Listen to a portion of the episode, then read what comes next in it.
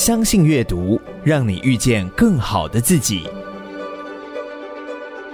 欢迎收听天下文化读书会。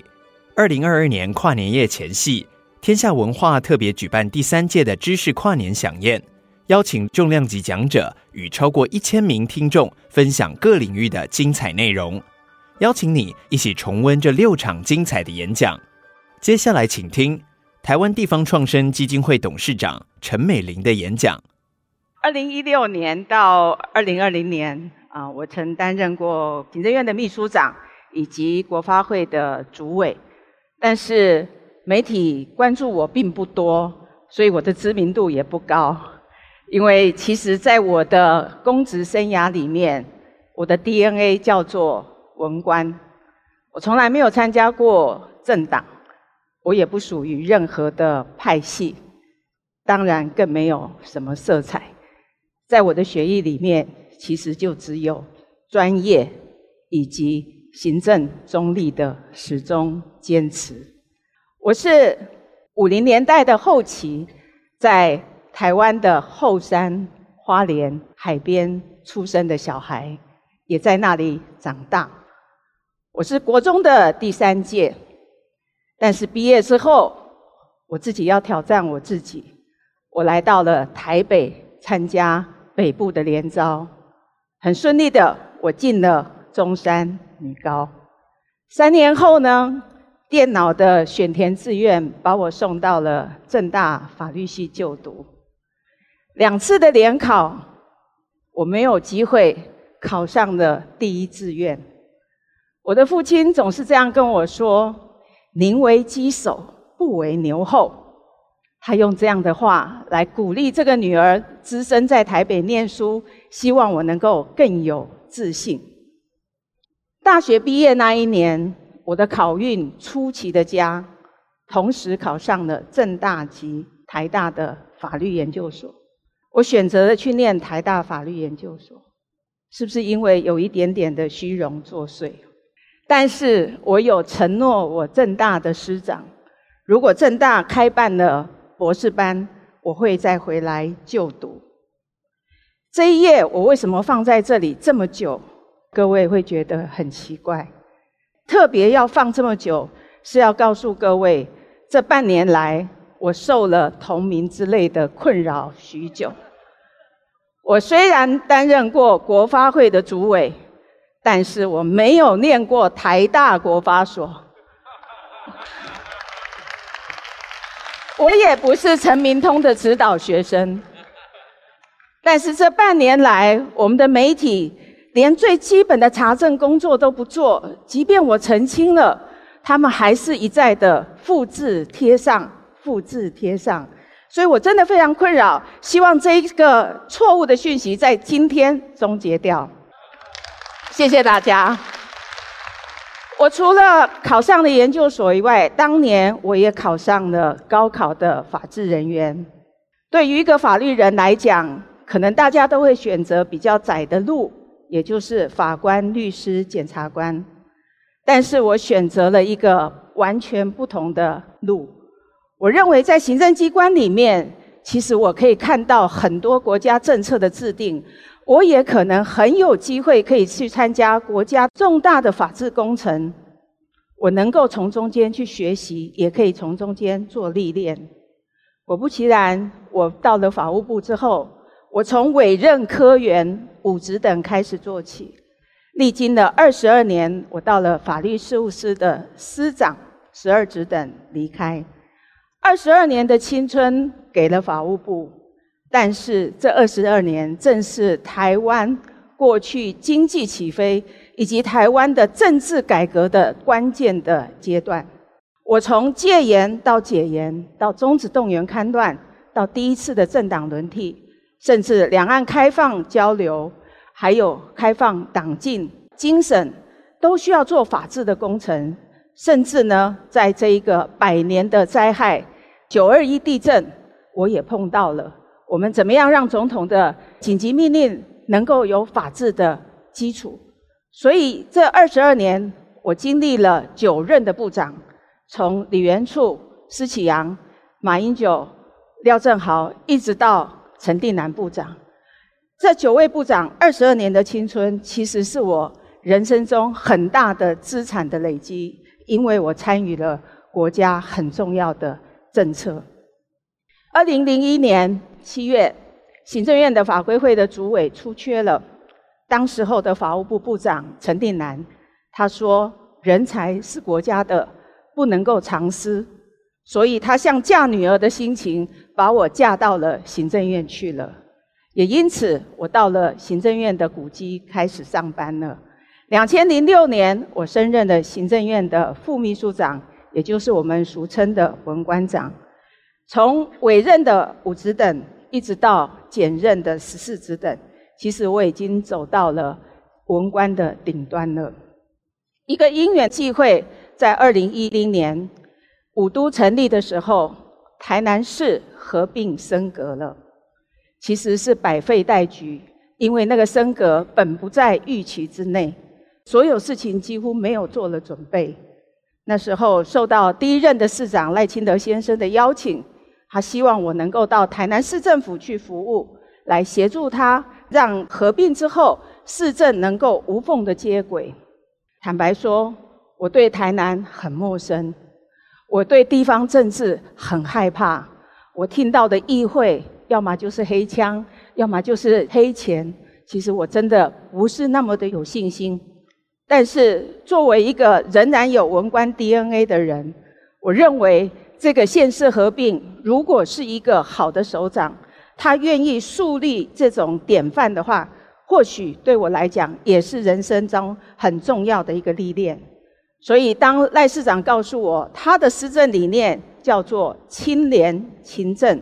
传承创新，用人为才，向市民负责。我愿意去相信他是真的愿意这样做的。果不其然，在我在台南市服务的这一段时间内，其实我看到了领导者的品格可以去影响一个城市的发展。一个领导者的作为可以让他的团队将士用命，能够集结极大的能量。甚至可以让他的市民觉得我在这个城市是非常非常的光荣的。我接着举我们几个建设跟几个制度的建立，跟大家做一点点的分享。各位看到这么漂亮的奇美博物馆，当时候我们是用民间自提的促参 ROT 的案子，让它能够顺利的兴建完成以及营运。各位看到的私立总图图书馆跟私立美术馆，我们用的是统包的方式，由国际的设计师来设计的。我们让工程的品质能够提升，让政府的经费不必增加，我们全部都没有追加预算，在有限的范围内，我们可以盖出这么有国际品质的一个建筑物，现在都成为台南的地标了。我们也去参与了，国家在建立步道的时候非常困难，但是我们从盐水溪一直到乌山头水库，我们先打造了四十五公里的山海郡绿道。我们用手作步道的方式，让最符合生态的方式，现在它成为国家绿道里面最重要的一环。我们帮助台积电在台南，不管是十四厂的扩厂或十八厂的新建，我们都以第一线。不管这是中央的事还是地方的事，我们都有责任要帮厂商解决他所有的问题，包含土地的问题、用电用水的问题，以及包含其他所有的配套。他的人不够，要招人，我们也都在第一线去做，所以才有今天的 TSMC。我们在制度上面，我也举几个跟大家做分享的。过去侵蚀台湾地方政治最严重的一件事情。就是我们的议员，他有所谓的工程分配款，这个制度造成了整个的建设不是停顿，就是受到了阻碍。而这个完全不符合民主法治的制度，我们为什么要让它继续的来腐蚀我们地方的政治呢？所以赖市长毅然决然的废除掉了。废除以后有没有什么样的负面呢？完全没有。我们可以看到，整体的建设是变得更稳健了，而且老百姓也通通都有感了。另外，当大家都在争取我要捷运的时候，我们知道台南市没有这个条件，但是我们要满足我们市民群的需求，他们有这样的需要。我们看到了，我们三家的民营的公车业者，他们没有办法合并，你们可不可以先合作呢？所以我们打造了捷运化的公车系统，把公车完全按照捷运可以转乘，而且可以让路线非常清楚的方式呢，让市民的行的需求能够更为的便利。另外，我们知道，当直辖市的区长都是官派的。这个官派的区长，往往就会变成是所谓的桩脚。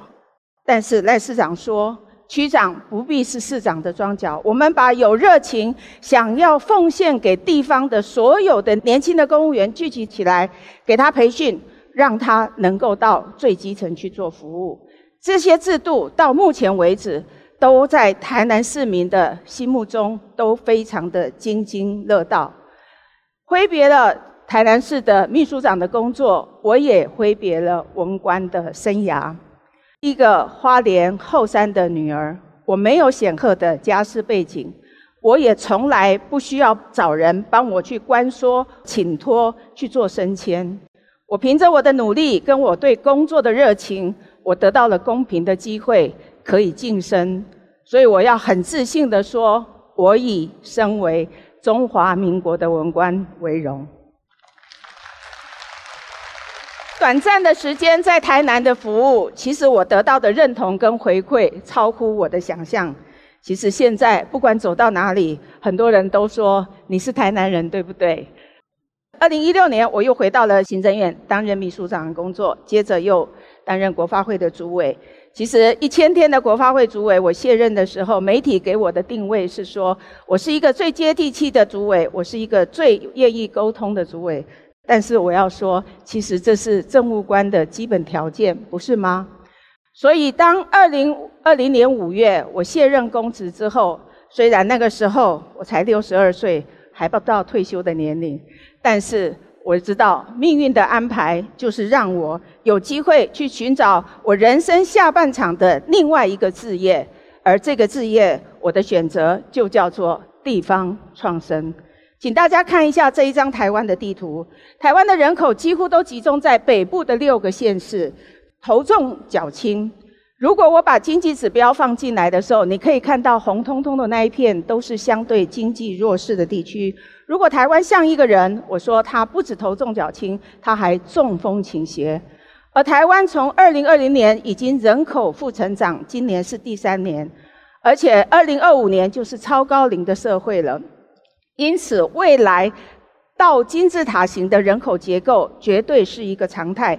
在这样的情况之下，台湾如果不健康，台湾如果不能够发展得很均衡的话，其实我们是会有更多的偏乡，这个国家的竞争力是会受到影响的。过去政府投入了很多的经费、很多的计划，在所谓的地方的建设上面，包含各位所熟悉的一乡一产业、一乡一特色、社区总体营造，还有农村再生。但是我总觉得他们已经走到了瓶颈，有一些的盲点了。因此，我们需要有一个有效的药方，真正能够解决台湾刚刚看到那两张的台湾地图。我们希望不是这样，我们希望台湾是真正能够均衡发展。所以，我们要用新的思维、新的方法来打造。我们要由下而上 （bottom up），不要每次都是由上而下。另外，不要单打独斗，一定要跨域的整合。还有地方创生绝对没有 SOP，地方创生必须要去中心化。地方创生不是台湾的独创，但是我们必须要有台湾的原创版。这里面包含三个核心的价值：第一个是以人为本，这个计划一定要把人放在最核心里面，我们才能够让人口回流，而且不外流。我们必须要找出我们地方产业的 DNA，找出我们的优势，把我们的优势放大。否则，全台湾去到哪里，所有的夜市都一样，所有的老街卖的东西也都一样。所以我们一定要找出 DNA。再来，面对数位经济时代的来临，科技的导入绝对是不可逆的一个趋势。什么叫地方创生？人文、地、产、景这五个元素就是最重要的。过去这四年，我已经走遍了台湾的二十二个县市。我在地方上面已经碰到超过两百个在地的团队。这些人或许是返乡的，或许是移居的，不管怎么样，他们都对地方有热情，他们都对土地有使命感，他们都希望他的家乡或他现在移居的新故乡能够有更好的一个发展。所以，经过四年的扰动之后，确实地方创生在台湾已经是一个显学了。但是，二零一九年叫地方创生元年，很不幸的，第二年就碰到了疫情。我们很努力的让我们的团队在这个时候要做数位的转型，想办法存活下来。